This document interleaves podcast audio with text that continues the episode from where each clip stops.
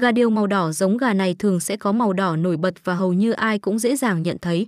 Gà điều đỏ thì mã cổ, mã lưng và phần cánh sẽ có màu đỏ làm trung tâm và đặc trưng riêng biệt. Gà điều xanh, điều xanh có thêm gam màu phụ nổi bật là màu xanh đen, nếu nhìn sơ qua bạn sẽ thấy đó là màu đen. Tuy nhiên đặt dưới ánh nắng mặt trời thì sẽ có ánh xanh đậm tạo nên sự đặc biệt cho chú gà.